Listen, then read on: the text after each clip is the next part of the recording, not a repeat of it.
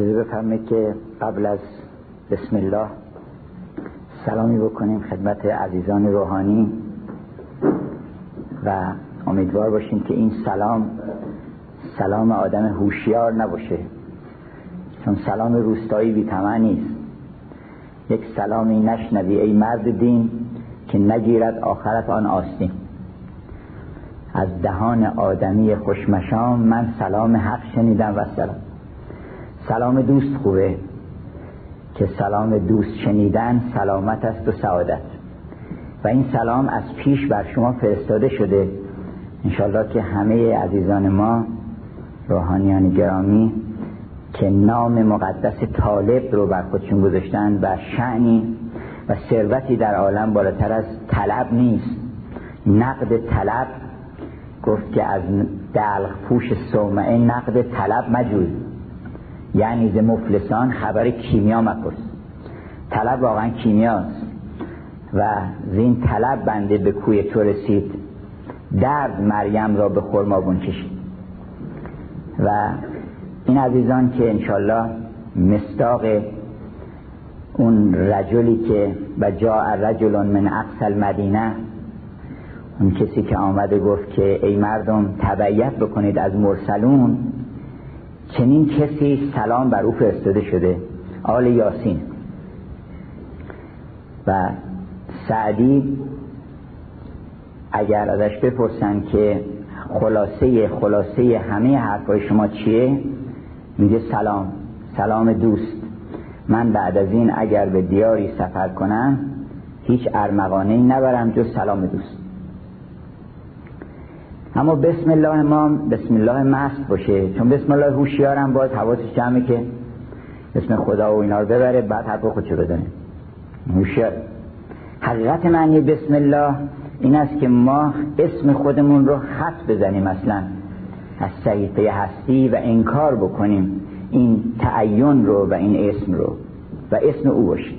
و این هزار خاصیت داره. خیلی درباره بسم الله در سخنرانی‌های گوناگون بحث‌هایی داشتیم با عزیزان که اولا کوک وجود ماست. وقتی بسم الله میگه آدم کوک میشه، موزون میشه، هماهنگ میشه با کل کائنات، چون کائنات اسم او رو میبرن، یسبحوا لله. و اگر ما هم هماهنگ بشیم با اون سمفونی عظیم آفرینش، اون وقت محرم میشیم. اقرأ بسم ربک الذی خلق. اصلا ما نمیتونیم عالم رو بخونیم بدون اینکه هماهنگ بشیم با نام او، کلید در گنج حکیم و همه اسرار حکمت و معرفت همین بسم الله. و این سه دنیا رو برای ما احیا میکنه که اگر اسم خودمون ببریم اون سه دنیا باطل میشه.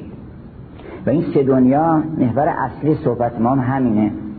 من هیچ وقت بسم الله رو به عنوان یه مقدمه بر صحبت اختیار نمیکنم، بلکه اصلا اصل بحث ما همون بسم الله. اگه خلاقیت بخوایم درس بدیم، درس اولش بسم الله. اگه بخوایم عرفان درس بدیم، درس اولش بسم الله. اگر بخوایم مدیریت درس بدیم و هنر تعلیم و تربیت درس بدیم، بازم درس اولش بسم الله. درس اول همه معارف بشری بسم الله. بدون این بسم الله همه معارف ابتر و دنبولیده و به جای نمیرسه. اون سه دنیا چیه؟ سه دنیای دانایی، نیکویی و زیبایی که تعبیر میکنن به علم، هنر و اخلاق. دین هم در حقیقت حاکمیت رو بر هر سه این، یعنی دین هم زیبایی و هم دانایی و هم نیکویی رو در بر میگیره. اون وقت این سه دنیا که علم و هنر و اخلاق رو تشکیل میده، این سه تا رو اروپایی ها حقیقت فرهنگ میدونن. فرهنگ که اینقدر بحثش هم هست که فرهنگ غرب و فرهنگ شرق و اینها. در فرهنگ خودمون فر یعنی نور الهی، هنگ یعنی قصد و عزم و تصمیم، حج، که ما وقتی اراده میکنیم که بریم به طرف اون نور میشه فرهنگ. فرهنگ یعنی حرکت به سوی خداوند.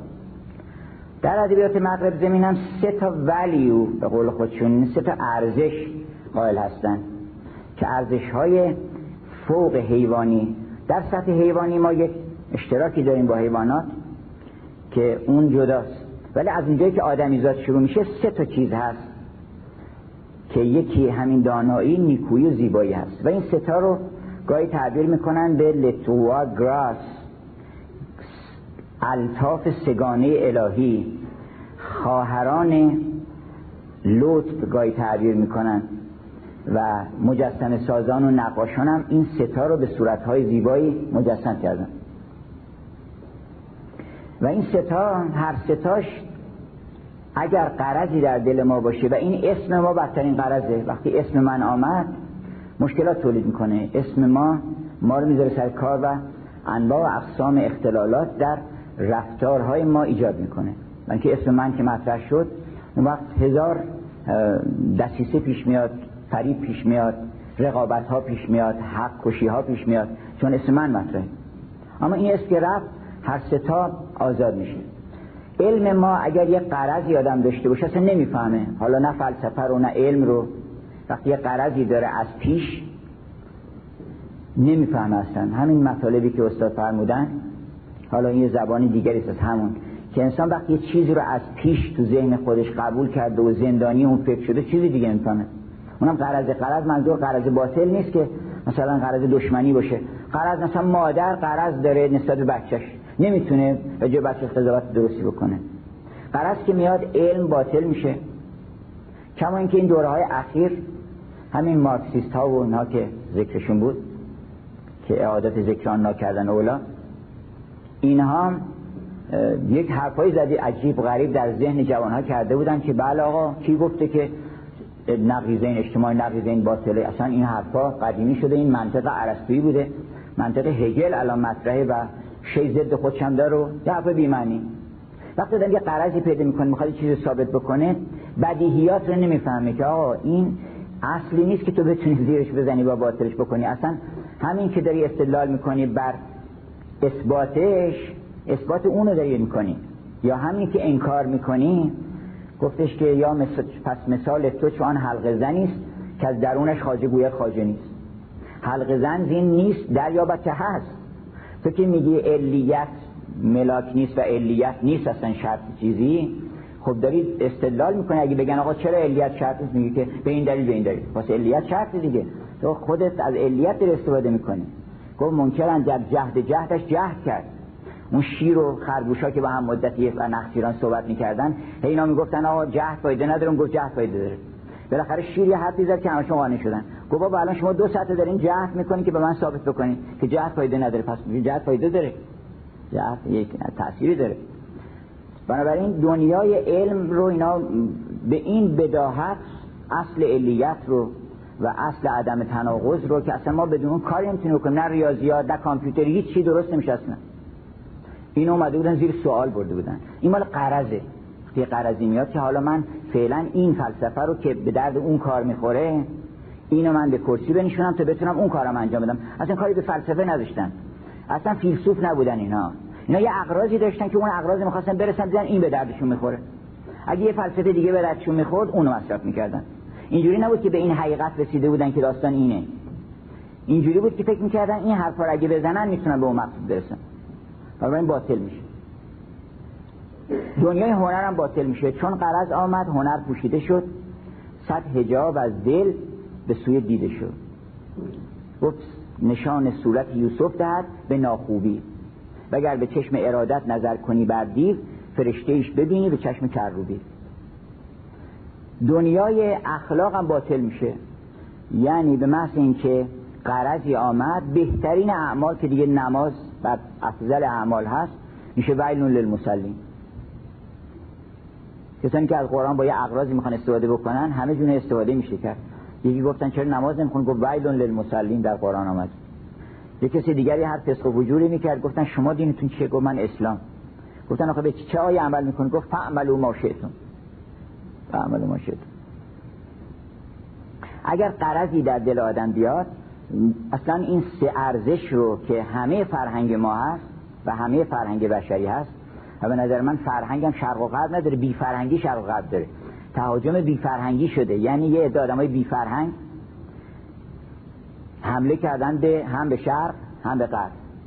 وگرنه فرهنگ در همه جای دنیا شیء واحدی است، حقیقت واحدی است و روی در نور داره. یه ضرب چیزی هست که اغلب ازش تو استفاده میکنن، میگن آقا پس چرا رادیارد کیپلینگ انگلیسی گفته که ایست از ایست and west is west، شرق شرق، غرب غربه، و این دوتا and the twain never meet، و این دو قلوها ملاقات نمیکنن دیگر رو. اینو تا اینجا میخونن، بقیه‌شون دیگه نمیخونن. کیپلینگ یه حرف نمیخواسته بزنه، این تا اینجا میگه ولی این در سطح عامه مردمه. به محض اینکه یه انسان بزرگی پیدا میشه، یه حقیقت شگفتی پیدا میشه، دیگه شرق و غرب و اینا همه منطفی میشه. شرق و غرب کجا هم دیگر رو میبینن؟ در زیبایی، در علم، در دانایی، در ریاضیات، در فلسفه، اونجا با هم ملاقات میکنن. اونجاست که اختلافات به تدریج کمتر و کمتر میشه تا در نقطه اوج عرفان به کلی متوقف میشن، میگه همشون صلح میکنن. حالا موضوع صحبت ما در حقیقت خیلی وسیع‌تر از اونیست که حتی دوستان تعجب کردن که من چرا یه همچین موضوع به این وسیعی رو انتخاب کردم که چندین مجلد کتاب باید در برش نیستن، که موضوع این است که فلسفه و عرفان در ادبیات جهان و ایران و جهان. حالا چقدر این وسیعه که ادبیات اولا خودش چه دنیاییست و بعد ایران باشه و جهان هم همش توش باشه، بعد فلسفه و عرفان هم همش هم باز توش باشه. ولی اشکال نداره، به قول یه شاعر انگلیسی میگه to see the whole world، نشان انسان کامل اینه که to see the whole world in a grain of sand، اگه بتونی دنیا رو در یه دانه شن ببینی، and the whole heaven in a wild flower، و تمام بهشت رو در یه گل وحشی مشاهده کنی، holding infinity in the palm of your hand، یعنی ابدیت رو در کف دستت بذاری، and eternity in an hour، و ببخشید بی نهایت رو در کف دست و ابدیت رو در یک ساعت خلاصه کنیم. میشه این کار کرد. بحث ما این نیست که بخوایم راجع به این موضوعات به تفصیل صحبت بکنیم که البته میسر نیست، ولی یه نکته ای رو من فقط میخوام بگم و اون این است که اولا فلسفه و عرفان دو تا چیز جداگانه نیستن، شجره واحدی هستن که اگر حکمت رو به یک درختی تشبیه بکنیم میوه اون درخت عرفانه، فلسفه هم زیر بناشه. یعنی اینطور نیست که دو تا چیز در تعارض باشن. اون کسانی که حقیقتاً فیلسوف بودن اونا عارف هم بودن، یعنی گرایش عرفانی داشتن، حالا متمرکز نشده بودن ولی متمایل بودن و اون حقیقت رو میگفتن. کما که شما میبینید اشارات هم آخرش منتهی به عرفان میشه، یعنی اول تنه اون درخت اگه در نظر بگیرید میشه فیزیک و علوم طبیعی و اینها، بعد این شاخه‌های پیدا میکنه و به شکوفه اون درخت رو بگیرید فلسفه، و بعد وقتی که این به میوه و به ثمر رسید و انسان خورد و از برکات اون برخوردار شد میشه عرفان. صحبت من این است که این فلسفه و عرفان که در حقیقت دین هم شامل هر دو بخش فلسفه و عرفان میشه، دین هم اگر فلسفه رو بگیریم ساکن برهانی، چون آدم باید یه ساکنی پیدا بکنه تا اولین حرکت رو به طرف معرفت و آدمیت پیدا کنه، سکون شرط اول حرکت، قول ابن سینا، قول هر کسی که فکر بکنه. اون وقت این ساکن رو دو قسم کردن، ساکن برهانی، ساکن ایمانی. ساکن ایمانی از مقوله عرفانه، یعنی نفس قدسی انسانی، یک کلمه‌ای. قرآن هم هر دو نوعش هست، هم برهان صدیقی هم برهان عین هم برهان لم هست که از طریق برهان هم میشه آدم به سکون برسه، قانعش میکنن، ایشون هم قانع میکنن. ما یه وقتی یک تعلق خاطری پیدا کرده بودیم در مشهد و یه جایی منتها دیر رفتیم، خواستگاری دیر رفتیم. اون وقتی که رفتیم اونجا بعد از مدت‌ها خواهر و مادر اینا رو برده بودیم، بعد خبر شدیم که شب قبل با یه نفر دیگری ازدواج کردن. رفتیم حالا رفتیم مشهد پیش یکی از بزرگان و اروم عربی هم نبودن موقع، البته حیات داشتن. رفتیم پیششون گفتیم بابا ما همچین ضایعه‌ای برام پیش اومد. اینا گفتن علت اولا منتهی به این معلول اخیر نمی‌شده، شما نگران نباشین. علت اولا بله البته حرف ساکن میکنه ولی چه سکونی، که گفتن که علت اولا این معلول اخیر مربوط شما نبوده، این بی خودی شما فکر کرده بودین که این منتهی به این میشه، این منتهی به این نمی‌شده علل اولا. بنابراین قرآن و دین به طور کلی در همه جای دنیا، اون گوهر دیانت شامل هر دوی این دو تا بخش است. و من میخوام امروز اینو بگم که ادبیات جهان لطیفترین و گویاترین و زیباترین تبلور حقایقی است که هم در فلسفه و هم در عرفان آمده. میخوام این نکته رو بگم که اولا فلسفه هنرش چیه؟ هنرش اثبات دیگه، اگه بتونه البته بعد از همه دلایل و اینها اثبات بکنه و این قلتی پیش نیاد اثبات میشه. شعر چگونه اثبات میکنه؟ شعر البته از مقوله اثبات نیست، بلکه حتی گفتن از مقوله تصدیقات نیست، از مقوله تصورات، ولی اشتباه میکنن. من البته شعر ممکنه شعر عنصری و فرخی نه، از مقوله تصورات. دلم از دست او دریای خون است، سرشک از دیده ام بنمود طوفان. اون تصوراته، تصدیقات نیست. اما شعر حقیقی که در همه جای دنیا شعر خوب یعنی شعر الهی، اینو من تجربه شخصی دارم. هرچی شعر خوب در دنیا سراغ گرفتم و هرچی از بزرگان جهان سراغ گرفتم که شعر خوبتون چیه، و اون بزرگترین شاعران سراسر جهان رو نگاه کردم، دیدم که اون شعریست که مربوط به خداست. این که از کم بسم الله در حقیقت میشه گفت که شرح بسم الله ادبیات جهان، و تفاوت بنیادی هم نیست. اینقدر میشه شعر خون که شما فکر کنید مال محی الدین عربیه، فکر کنید مال جامیه. من الان یه شعری براتون میخونم، این شعر مال شلی، شاعر خیلی چیزی بود که در جوانی هم درگذشت و اصلا فرصت مطالعات شرقی اینا هم نداشت. آن گوهر یگانه، انگلیسی هم خیلی ساده است اتفاقا، the one remains، اون یکی میمونه، the many change and pass. آن من ترجمه کردم اینه، آن گوهر یگانه باقیست جاودانه، وین جلوه های کسرت برخیزد از میانه. انوار آسمان ها رخشان کند زمین را، تا سایه های ظلمت بگریزد از زمانه. نور سپید هستی بر گنبد جهان تافت، صد رنگ شد پدیدار زان گوهر یگانه. اعیان همه شیشه های گوناگون بود، بنمود در او پرتو و انوار وجود. همون شعریست مال جامعه داره. گاهی اوقات من حتی ترجمه بعضی شعرها رو خوندم، اینا فکر کردن که مثلا این شعر یا محی الدین گفته، یا فرض کنید که متعلق به یکی از این شاعران مثلا شمس مغربی، یکی کسی از این مقوله. به این تجربه رسیدن، به این نتیجه رسیدن که اولا ادبیات عرفانیه، فقط مثلا ادبیات جوهرش عرفانه، و شعر خوب یعنی شعر عرفانی. شعر غیر عرفانی در عالم علم نشده اصلا. به قول مولانا گفت یک مناره در ثنای منکران، کو در این عالم کتاب باشد نشان. اصلا بدون ورود اون حقیقت نه فصاحتی پیدا میشه، نه بلاغتی پیدا میشه، نه انگیزه پیدا میشه، نه شوری پیدا میشه، نه تناسبی پیدا میشه، چیزی پیدا نمیشه، اصلا چیز بزرگی پیدا نمیشه. نداریم شاعر منکر که به یه مرتبه‌ای از کمال رسیده باشه در عالم، یه تقلید کردن، چیزی گفتن. بنابراین شما اگر از هومر شروع کنید، هم تو ادبیات، هم تو ادبیات خودمون، هم تو ادبیات شرق، هم تو ادبیات غرب، می‌بینیم که بله اینطوره. یعنی همه یک داستان رو دارن تعریف میکنن. ادبیات جهان یه دونه داستان بیشتر نیست. حالا من داستان رو تعریف میکنن، دو بخش هم داره. یک نمایشنامه است، نمایشنامه عالم، که دو بخشه، در دو پرده اجرا میشه. اول این است که یک بود، یک، و این رو به ادله گوناگون ثابت کردن، هم ساکن هرچوبت که برهانی و هم ایمانی. می‌خواستم این نکته رو بگم که ادبیات، خاطرم رفت، ادبیات به نفس ترکیبش ایجاد یقین میکنه، چون از عالم یقین میاد، از عالم یقین میاد. وقتی میاد در دل آدم، آدم یقین میکنه. صدق طمأنینتون ترو، آدم حس میکنه که این سخن از عالم یقین آمده، هیچ نیازی به برهان نداره. من فکر میکنم مهمترین خصیصه قرآن اینه که بی واسطه برهان آدم یقین میکنه که از ضحا و لیل اذا سجا. این کمپوزیسیون القای یقین میکنه، اصلا این ترکیب نمیشه، آدم دلش قبول نمیکنه که این ترکیب هم تو یه نفر که بر خودش درست کرده باشه. حتی تظاهرات این ترکیب، یه خانمی اخیراً در معماری کتاب نوشته، ببخشید، درباره حضرت محمد، خانم اللهم صل علی محمد،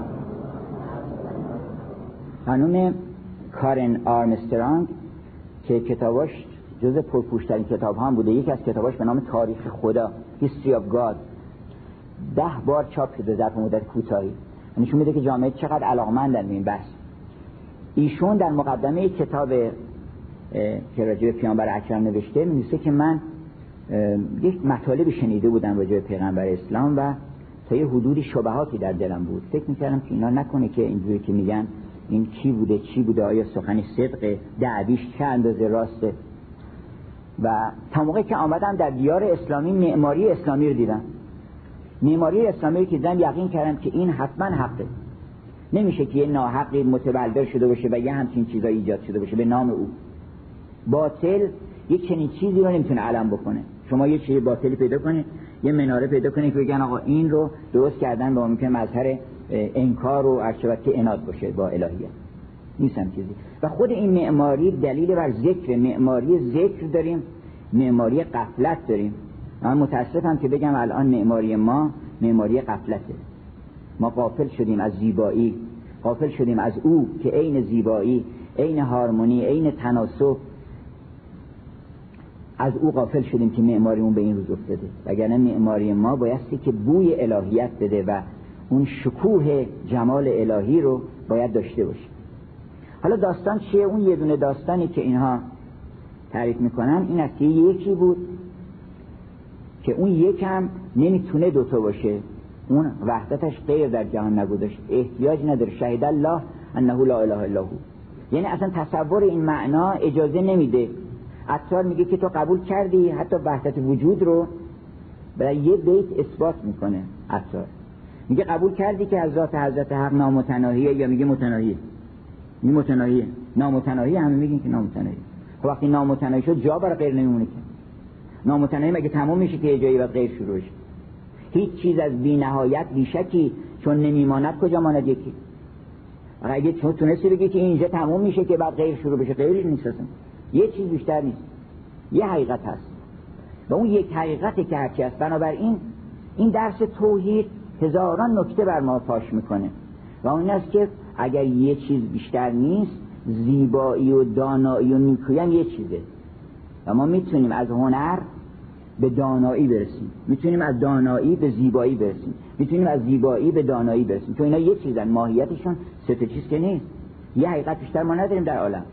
یه دونه درخت شما نگاه میکنی، یه کسی به این کیفیت آوندهای چوبی و حرکت رگبرگ‌ها و کیفیت آبرسانی این برگ نگاه میکنه، عالمه، این مبهوت لطیفون خبیر میشه. یه کسی همین نگاه میکنه، به عنوان خیر نگاه میکنه که چقدر خوبه این که آدم زیر سایش آسایش پیدا میکنه، درخت چیز خوبیه، همون یه دونه درخته. یه کسی دیگه هم نگاه میکنه، عجب ترکیب قشنگی این شاخه ها و این تنه و برگ ها و چه رقصی در باد داره و پشتش این آسمان آبی چه قشنگه، این هم همون درخته. دو سه تا نگاه میشه وگرنه یه حقیقت بیشتر نیست. بنابراین این یکی بود یکی نبود که یه وقتی برای دوستان میگفتیم که این از لطائف فرهنگ ما یکیش این است که مهمترین حرف رو آورده گذاشته اول قصه کودکان و اون است که یکی بود یکی نبود، غیر از خدا هیچ کس نبود.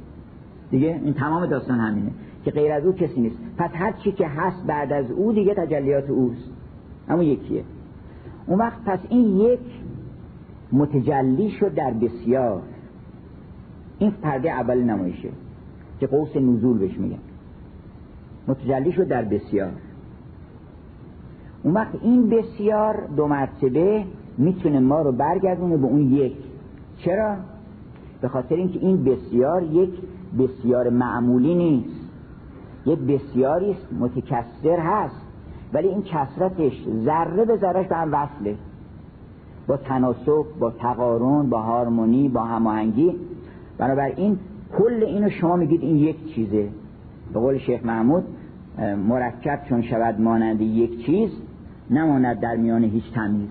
مرکبه ولی اینقدر این ترکیب به هم پیوند میخوره و پیوند میخوره و پیوند میخوره تا اینکه شما دیگه اطلاق یک براش میکنی. همون که ارسطو تعبیر میکنه به اینکه صورت جهت وحدت شیء، یعنی به اعتبار این هارمونی و این تناسب و هماهنگی که ما به این میگیم یک، وگرنه پریشان میشه. بنابراین تمام داستانها در عالم از یک شروع میشه میره به بسیار، از بسیار میره به یک.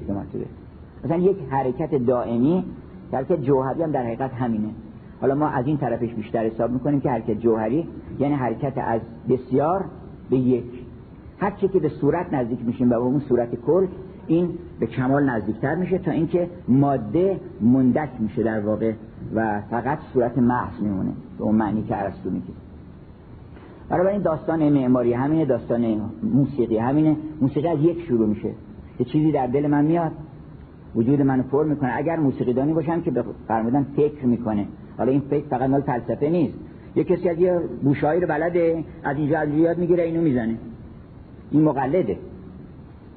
اما یه کسی هست که نه، یک چیزی در درونش میگذره، یه حالی پیدا کرده که حالا میخواد اینو بیان بکنه، وسیله بیانش موسیقیه. این یک چیز میاد میره توی نوت و ریتم و آهنگ و ارچبک دستگاه و اینها و این متکثر میشه بی نهایت کثرت، یعنی کثرتی که یه دونه نوتش میشه دیگه 16 فرکانس، هر فرکانسی هم با تقسیمات دیگه داره و کثرت بی نهایت میشه در واقع اگه بخواید دقت بکنید. اما این که مولانا گفته که من مؤمنم، شهادت ایمانم آرزوست، این علم موسیقی برای من خوش شهادتی است، برای اینکه شهید الله انه لا اله الا هو. این موسیقی با همه کثرتش بی نهایته، همشو شما جمع میکنین، میگن که یک چیزه، این یک آهنگه و اسم میذارن روش، میگن این بهاره مثلا.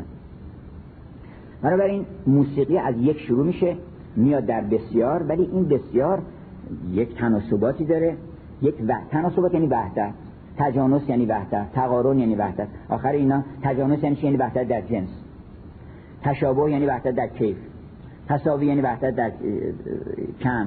اون یکی یعنی وحدت در ارتباط که فاصله، اون یکی وحدت در وزن، توازن.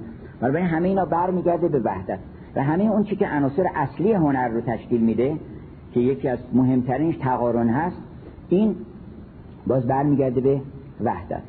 بنابراین این وحدته که باعث میشه که انسان دو مرتبه جمع بشه و از پریشانی این عالم برگرده به یک. عالم کارش چیه؟ تبدیل کثرت به وحدت. این عالم رو نگاه میکنین شما، میبینید که عالم پریشانه، از دیدگاه ما پریشانه. این ستاره از اون ور میره، اون از این طرف میره، این چای سرد میشه، اون یکی، حرکات عالم گوناگونه. اما یک کسی میاد میگه حرکات رو میبینه، این همه تغییرات، اینا همش یه چیزه و اون عبارت است از اصل دوم ترمودینامیک و اون این است که انرژی از جایی که بیشتره حرکت میکنه به طرف اون جایی که کمتره.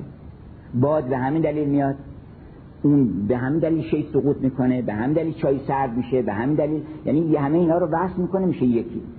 فرمول وقتی میگن فرمول علمی، فرمول علمی یعنی تبدیل کثرت به وحدت. حالا ببینید قرآن که از کلم همه اینها هست، یعنی علم و دین و هنر، علم و اخلاق و هنر رو هر سه در گوهر دین هست. این است که این همه عالم رو شما میبینید، ان فی خلق السماوات و الارض اختلاف اللیل و النهار، اینا رو میشمرید یکی و الفلک اللاتی تجری فی البحر و السحاب المسخره، چنین چنان، آبی که از آسمان میاد، تمام اینها یه چیزه. اینا آیاتن، آیات هم یعنی نشانه اون یکی هستن، همه دلالت میکنن بر اون یکی، همشون میگن یسبح لله ما فی السماوات و ما فی الارض. به قول اون شاعر انگلیسی، اگر چون رعد بر تو قرید بدان که آن رعد هم صدای اوست. بنابراین علم تبدیل وحدت به کثرت، هنر هم تبدیل کثرت به وحدت، هنر هم همینطور. اگر یه نقاشی نتونه این رنگا رو طوری تنظیم بکنه شما بگین یه تابلو، میگن آقا این پریشانه. شما میرسه میگه من نفهمیدم. وقتی شما میگید من این مجسمه رو نمیفهمم، یعنی چی؟ یعنی نمیتونم اینا رو هم وصل کنم. این متکثرات رو نمیتونه این به هم وصل کنه، یا من بلد نیستم وصل کنم، یا این نکرده این کارو قبلا. بنابراین پریشانه. یه کسی که سازی میزنه خوب نمیزنه میگن پریشان زد. پراکنده گو، پراکنده گوی حدیثش شنید، پراکنده خوب نیست، باید وحدت پیدا کنه. در عالم اخلاق هم همینطوره. وقتی سعدی میگه بنی آدم اعضای یک پیکرن که در آفرینش یک گوهرن، برمیگردونه تمام متکثرات رو به یک. حتی مرحوم عربی بیتی دارن که هر کس که دلی دارد، نه تنها انسان ها همه به هم وصل میشن، همه کائنات به هم وصل میشن. هر کس که دلی دارد یک مور نیازارد. چرا؟ کان مور هم از دل بر دارد اثری بر دل، اونم بالاخره یه نشانی داره و از اون. بنابراین همه چون وصل میشن به دل بر، تمام دلها یه جا بند میشن. این که میگن عشق همه بیمارها رو معالجه میکنه، به خاطر اینکه بیماری ها از دل ناشی میشه. متاع تفرقه در کار ما همین دل بود، چون دل من چیزی میخواد، دل شما چیز دیگه، دل اون چیز دیگه. اما اگه هممون دلمون یه جای بند بشه، یه جای بلند، البته خداوند و دلم یک جایی بنده، همون جایی که ایوانش بلنده، اونجا که ایوانش بلنده رفیع الدرجاته. اگه این پایینا آدم بند بشه، این باز اینجا عامل کثرت دیگه، باید اون یکی بند بشه که همه اینا به هم وصل میشن و کل کائنات متصل میشه و یه اثر هنری میشه. یعنی عارف که از همه چیز لذت میبره، برای اینکه عالمو متناسب میبینه، پیوسته میبینه، تمام موجودات یه اتصالی با او دارن و شأن یعنی کمالشون در اون اتصال و اون اضافه تشریفیه است که به او پیدا میکنن. گفتن یه طلبه در حجره میخوان که نکره مضاف کسب تعریف میکنه در اصفهان. خوش گفت عجب قاعده خوبیه، این یه چیزی مضاف باشه بعد کسب تعریف بکنه، این کیمیاگری میکنه، این اضافه چه خاصیتی داره اینا. یه خود فکر کرد و بعد گفت بریم قاعده رو اجرا بکنیم. اومد و پیش حجره حاج آقا حسن چایچی در اصفهان از تجار معروف اومد و گفت حاج آقا من یک قاعده خوندم در صرف و نحو و اینا که میخوام استفاده کنم. گفت قاعده چیه؟ اصفهانی هم خیلی علاقمندن سر در بیارن از هر چیزی. گفت قاعده چیه؟ گفتش که قاعده همین اصل این که نکره وقتی اضافه میشه معرفه میشه. مثلا گفت حالا چه به ما چه مربوط میشه که تو میخوای استفاده کنی؟ گفت من یه طلبه هستم نکره، کسی ما رو تو اصفهان نمیشناسه، اما اگه بشم داماد حاج آقا حسن چایچی یه شبه معروف میشم. اینو میگن اضافه نکره مضاف کسب تعریف میکنه. اتفاقا میگن حاج آقا خیلی هم خوشبخت شد و این گفت این بچه طلبه‌ای که اینقدر باهوشه که میتونه از یه همچین قاعده‌ای یه همچین حسن استفاده بکنه، این به درد دامادی ما میخوره. خوبه. حالا اگر که ما باهوشتر از این طلبه باشیم و تمام کائنات اینطور هستن، ما اگر که باهوش باشیم میریم در خانه حاج آقا حسن. نه یک حاج آقا حسن دیگری هست که اون غنی به ذات اوست. حاج آقا حسن مختصر پولی داشته، بریم پیش او بگیم که ما رو یه جوری قبول بکنید، یه این اضافه‌ای به ما بزنید، ما بشیم عبدالله شدیم، یه مرتبه به مقام سلطنت میرسه انسان، یعنی معروف میشه، چون معروف علی الاطلاق اوست. پس تمام کائنات به علت اون معروف و اتصال تمام موجودات به اون معروف وحدت پیدا میکنه. در حقیقت دین یکی کردن فقط این نیست که مثلا میگن یک خدا از دو تا خدا نیست، این است که کل عالم رو برای شما وحدت میده و انسان مثل سعدی میگه به جهان خرم از آنم که جهان خرم از اوست، عاشقم بر همه عالم که همه عالم از اوست. حالا بخش عمده ادبیات جهان این بخش دوم نمایشنامه است. بخش اول نمایشنامه روش میگن هبوط، که ما آمدیم تا هیولا منتهای کثرته، همینطور پله پله ما را آوردن. لقد خلقنا الانسان فی احسن تقویم ثم رددناه اسفل سافلین. اسفل سافلین همه هیولاست. حالا از اینجا گفتن که برگرد، یه راهنمام گذاشتن، هم از راهنمای درون گذاشتن، یه رایحه‌ای در دل ما هست از اون جمال که از وسط این ماده حالا اومده شده آدمیزاد و از این آدمیزاد داره دنبال پروردگارش میگرده. به قول مولانا میگه که چه هاست در شکم این جهان پیچاپیچ که از او بزاید انالحق و بانگ سبحانی. یه چیزی اینجا هست، لولا شزاها مهتدیت لحانها و لولا سناها ما تصوره الوهم. اگر یه بویی از خودش نگذاشته بود کجا موجودات میتونستن به طرف او حرکت بکنن؟ به چه مناسبت حرکت تکامل تدریجی به طرف این همه وحدت و تناسب و هارمونی داره حرکت میکنه، در حالی که خود ساینتیست ها امروز بیش از هر زمان اینو میدونن که حرکت تصادفی در جهت افزایش کثرته، تبدیل میکنن به آنتروپی. یعنی حرکت تصادفی هیچ وقت موجب افزایش وحدت نمیشه، موجب افزایش کثرت میشه و شما میبینید این همه حرکات همه میرن به طرف منتهای وحدت. بنابراین یه بوی هست اونجا. شیخ محمود میگه که به بوی دردی کوریخت بر خاک شربنا و احرقنا علی الارض فضلتن ولی الارض من کأس الکرام نصیبو. از اون رایحه میکشونه ما رو، به بوی دردی کوریخت بر خاک برآمد آدمی تا شد بر افلاک. من به بوی خوش آن سرو خرامان دروم. اون وقت این رایحه رو از دو جا به ما رسوندن، یکی بوی خوش این فطرت الهی ماست که اونه که میگه که تو از این طرف باید بری، اون در ذائقه ما مداخله میکنه، میگه این یکی خوب نیست، شکر خوبه، شیرینی خوبه. چرا؟ برای اینکه مغز ما شیرینی مصرف میکنه، یعنی قند مصرف میکنه. برای این ذائقه مأمور اینجا، مأمور الهی که این بو خوب نیست، اینجا نایست، اونجا برو. این اشاره که اینو رایحه خوشه، اون خوش نیست، اینجا سردرد میگیری. و همینطور در مسائل اخلاقی، هنری، تمام اینا رو ما میدونیم. یعنی اصلا تعجب باید بکنه آدم که بگن آقا مثلا غیبت نکن، مگه کسی خواسته غیبت بکنه؟ دروغ نگین. گفتن یه درویشی در بیابان میرفت، دید که یه جایی به چیز به یه درختی نوشتن که در این منطقه خوردن سنگ و کلوخ ممنوع است. تعجب که مبلغی هم چیزی نوشته، این کسی سنگ و کلوخ نمیخواد بخوره. بعد آمد یه درویش دیگری نشسته بود اونجا، گفت آقا من چیزی من خونگار من نوشتم. گفت منظورت چیه؟ گفت منظورم اینه که هر وقت مردم از منهیات همینقدر تعجب بکنن اون وقت آدم شدن، یعنی به فطرتشون برگشتن، وگرنه مردم مال یتیم میخورن، مثلا میگه یتخلون چیز بدتر از سنگ و کلوخ میخورن، زهر مار میخورن مردم. مولانا میگه تو یا گمان کردی که تو نان میخوری، زهر مار و کاهش جان میخوری. نان کجا اصلاح آن جانی کند کو سر از فرمان نان ده برکند. بنابراین وقتی که انسان به درون خودش مراجعه میکنه میفهمه که غرور خوب نیست، در دیگران هم میبینه که خوب نیست، دروغ خوب نیست، نه تمام میفهمه. منتها از بیرون هم یه مددی میپرسن که اون رسول بیرون، اون در واقع تقویت کننده این رسول درونیه که ممکنه تحت تاثیر عواملی صداش ضعیف بشه و فراموشی ایجاد بشه، بیماری ایجاد بشه. و همجد رسول سه تا رسالت داره: یکی ذکر که به یاد بیاره اگر فراموش کرده باشه، یکی شفا که شفا بده اگر که به تدریج انسان ممکنه ذائقه‌اش طوری بشه که بگه که بهتر از این بوی ناخوش چیزی نیست، مثل اون دباغی که رفت در بازار و بیهوش شد از صدای از بوی عطر. شفا احتیاج است که ننزل من القرآن ما هو شفاء.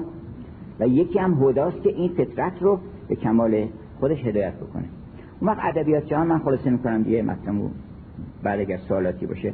ادبیات جهان بخش عمده‌اش این کیفیت بازگشته، یعنی حرکت دوم از بسیار به یک که بهش تعبیر میکنن به معراج. معراج یعنی حرکت از بسیار به یک، معراج کائنات، کل کائنات، تا برسه به معراج نقطه اتم و اکملش، معراج نبی اکرم. قبلش معراج یونس، معراج فلان، همه معراج داشتن.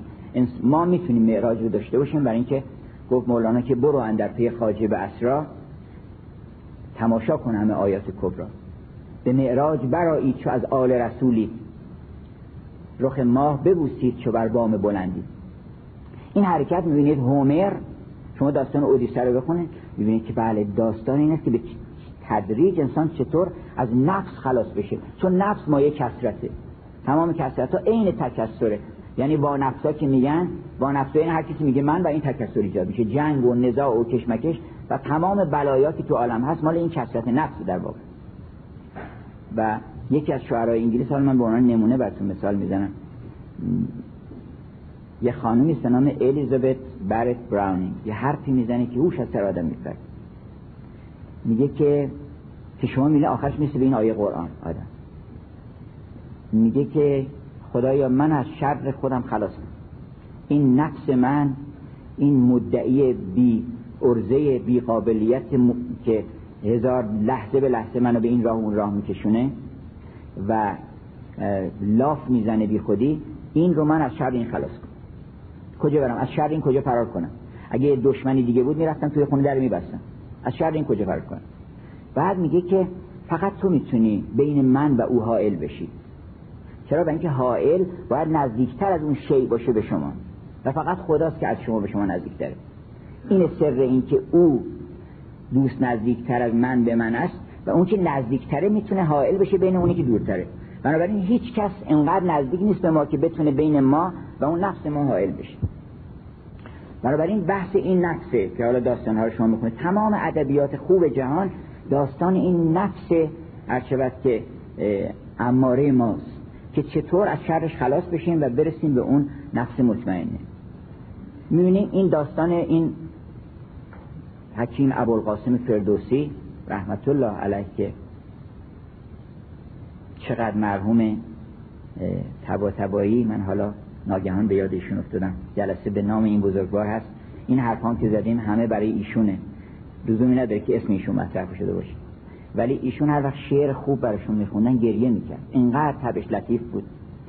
به خصوص نسبت به حافظ به قدری ایشون حساس بود که وقتی اینو میخوندن مثل این که کلام آسمانی و تأثیری که در روح ایشون میکرد بیش از هر برهان و هر دلیل و اینها این کلام درش تأثیر میکرد.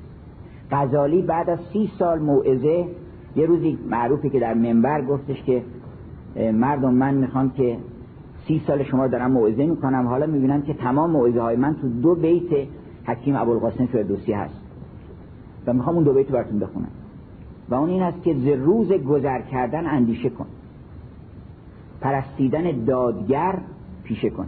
صفت دادگر هم گذاشته برای این پرستیدن که تعلیم به داد بشه. پرستیدن دادگر پیشه کن، به نیکی گرای و میازار کس، راه رستگاری همین است. تمام شاهنامه رو شما خلاصه کنید میشه 3 کلمه مبارزه. اولا میشه یکی میشه مبارزه انسان با دیو، که تو این مبارزه اگر دیو غلبه بکنه میشه دوزخ، مثل داستان ضحاک. هر وقت دیو غلبه کرد میشه دوزخ. هر وقت انسان با دیو داره جنگ میکنه میشه برزخ. هر وقت انسان بر دیو حاکم شد میشه بهشت. هر وقت از این چشمکش دیو و فرشته به کلی بیرون آمد میرسه به دیداری دیگری که از بهشت و دوزخ بالاتره، از اینجا بالاتره. برای این میشه گفت شاهنامه 3 بخشه.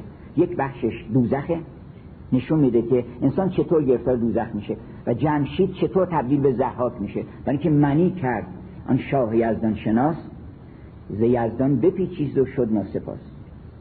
گفتش که همه کام آرامتون از من است. در 15 تا من اینجا آورده فردوسی برای اینکه نشون بده که من کردن یعنی چی. همه کام آرامتان از من است، خور و نمپوشش و کامتان از من است، چه دانید ایدون که من کردم این، مرا خان باید جهان آفرین. بنابراین شاهنامه هم باز داستان مبارزه انسان. دیوم یعنی کسرت، اصل جوهرش یعنی کسرت، یعنی پریشانی. سیل چیش بده؟ چه چیزش بده؟ سیل آب که بد نیست، حرکت و انرژی هم که بد نیست، خیلی چیز خوبه. اینی که در اختیار ما نیست و این متکثره و در کنترل و در نظم و هماهنگی در نمیاد، هماهنگ با زندگی ما نیست. حالا برای این دیوها هم سلیمان اگه باشه، دیوها چون سلیمان باش تا دیوان تو، سنگ برند از پی ایوان تو. من همین 5 تا کتاب رو فقط اسم میبرم که به نظر من اگر که در ادبیات جهان 3 تا کتاب انتخاب بکنید یا 4 تا، مثلا 4 تا کتاب، یکی هومر، اودیسه و ایلیاد هومر، یکی کتاب کمدی الهی دانته که اونم از قعر دوزخ شروع میکنه، از قعر دوزخ میاد، یعنی از سال سافلین میاد میره تا بهشت و از بهشت به دیدار میرسه، به اون ویژنی میرسه که بعضی که به بهشت میرسه بازم راضی نبوده، به یک دیداری میرسه که اون دیدار میگه که به جان جهان میارزید. و اگه براتون بخوام بگم که اون دیدار چقدر ارزش داشت، فرض کنه تمام آرزوهای همه بشریت در همه زمانها یه مرتبه برآورده بشه، این دیدار یعنی این. ای لقایت جواب هر سوال، مشکل از تو حل شود بی قیل و قال. بنابراین کمدی الهی هم همین داستانه، منطق الطیر عطار هم همین داستانه، بهشت گم شده میلتون هم این است که ما بریم اون بهشت گم شده رو دوباره پیداش بکنیم، یعنی از این وادی کثرت، خارستان کثرت، به اون گلشن برسیم. به گلشن راز هم همین داستانه، گلستان سعدی هم همین داستانه. حکیم نظامی گنجوی در واقع گنج وحدت رو در اون مخزن الاسرارش چه شود که لطائفی در وحدت گفته که اصلا پوش از سر آدم. تمام اسفار و شفا و اینا رو شما اونجا میتونید پیدا کنید. یه جا میگه تو آن هستی که با تو کیستی نیست، مال خسرو شیرینه، یعنی ماهیت نداره. تو آن هستی که با تو کیستی نیست، نمیتونم بگن چیه، تو کی هستی، هستی فقط یه جواب میتونی بدی. یا هستی تو صورت پیوند نه، کس به تو به کس و کس به تو مانند نه. این 5 نفر از فرهنگ خودمون که عبارت باشه از فردوسی و نظامی و مولوی و سعدی و حافظ، اینها این راه بازگشت رو هموار میکنن و جوهر فلسفه و عرفان رو به دست آدم میدن. در ادبیات اروپا هم کتاب کمدی الهی دانته، هومر و مجموعه آثار ویلیام شکسپیر، شاعر آسمانی انگلیس، که اگه بخوام به اینام اضافه بکنیم مثلا همین بهشت گم شده جان میلتون اضافه کنیم. ولی این رو من خاتمه سخن قرار دادم که همه ادبیات جهان متخذ از کتاب وحیه، یعنی باز نقطه اوج همون قرآنه. در ادبیات ما هیچ کتابی در عالم به اندازه قرآن در ادبیات خودش تأثیر نکرده و همه خوبی ها رو که شما گفتین و همه لطایف گفتین باز میبینید که اینجا سرچشمه اصلی اینجاست. اینا شکر رو گرفتن. خود مولانا میگه بوی خوش این نسیم از شکن زلف اوست، یعنی پیغمبر اکرم. شعشعه این خیال زان رخ چون وزده هاست. بخت جوان یار ما، دادن جان کار ما، قافل سالار ما، فخر جهان مصطفی است. قرآن الحق و الانصاف مجموعه زیباییه، یعنی اصلا اگر یک کسی راجع به این زیبایی ها فکر بکنه برهان نمیخواد. اصلا این میشه یه نفر آمده باشه همطوری بگه والضحی واللیل اذا سجی ما ودعک ربک ما قلا؟ اصلا میشه همچین تناسباتی خلق بشه؟ اذا وقعت الواقعه لیس لوقعتها کاذبه حافظة رافعه. اصلا این ترکیب معلومه که از عالم حقیقت میاد، چون این حرف افلاطون گفت زیبایی حقیقته. وقتی زیبایی اصیل رو آدم میبینه حقانیتش اثبات میشه، به نفس همون زیبایی حقه و این کلام در عمق وجود انسان اثر میکنه. در همین جهت ادبیات جهان، اون ادبیات اروپا هم همینطوره، از همین بایبل، علیرغم اینکه خب تحریفاتی درش هست تو ترجمه ها و تغییرات، ولی باز اگر کسی این کتاب عمیقاً بخونه میبینه که اون گوهر الهی و اون نور الهی همه جا هدایت کننده هست. و اصلا ادبیاتی که اسم خدا نیست، این شعر رو من ختم میکنم به این شعر سر والتر اسکات انگلیسی که محبوب ترین نویسنده در ادبیات اروپا حتی هست، یعنی بیشترین نمره رو بهش دادن که این چه مرد شریفی بوده. همون کسی داستانه آیوانهو و صد داستان نوشته، مجموعه اشعار هم داره. میگوید که خدایا اگر در همه دیوان من یک بیت هست که نام تو نیست اینو خط بزن، و اگر در همه دیوان من فقط یک بیت هست که نام تو هست همون برای شکوه دیوان من کافیه. برای هر شعری که اسم حضرت حق نبوده و هر شاعری که در سودای این نام نبوده نامش در عالم علم نشده. سعدی میگه که نامتن در دهن نامه حسن تو بر عالم و جاهل خوانم، نامتن در دهن پیر و جوان اندازم. بنابراین امیدواریم که من حالا فقط یک گوشه ابرویی از ادبیات اگر که توفیق پیدا کرده باشم که نشون بدم و به یک ذره ز حسن لیلیت بنمایم، عاقل باشم اگر تو مجنون نشوی. اگر که ما بریم دنبال این ادبیات که گنج‌هایی است که جلوی چشمونه و متاسفانه مهجور مانده، یعنی ما در کنار گنج حیفه که گدایی بکنیم و دست جای دیگری دراز بکنیم. ان شاءالله که این شعر نظامی که گفت شعر نظامی شکرافشان شده، ورد غزالان غزلخوان شده، همه غزالان این سرزمین وردشون و گل و ریحانشون شعر نظامی باشه. و السلام.